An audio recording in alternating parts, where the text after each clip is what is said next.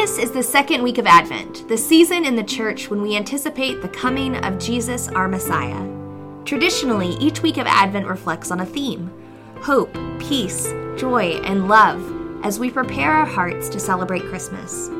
This week, we will spend time together reflecting on peace with Psalm 91. Each week, our prayers will follow the shape of the prayers of the people.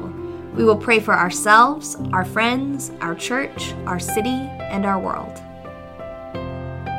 Today's scripture reading is from Psalm 91, 1 through 2.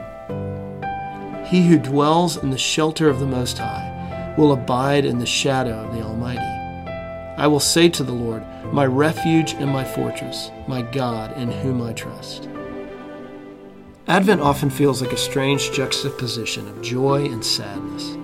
The holidays remind us of all the things and people we've lost, but they're also full of traditions, friends, family, and seemingly unending joy. The pendulum swings from sorrow to celebration, and we ache for peace.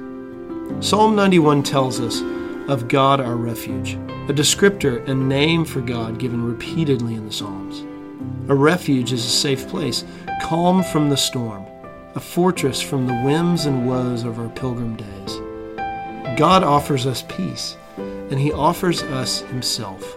Abide in Him. Pray the words of Psalm 91 for yourself today, asking God to fill you with His perfect peace in this season. God, help me to dwell in your shelter, the shelter of the Most High. Help me to abide in your shadow, the shadow of the Almighty. You are my refuge and my fortress. You are my God in whom I trust. Lord, hear our prayer.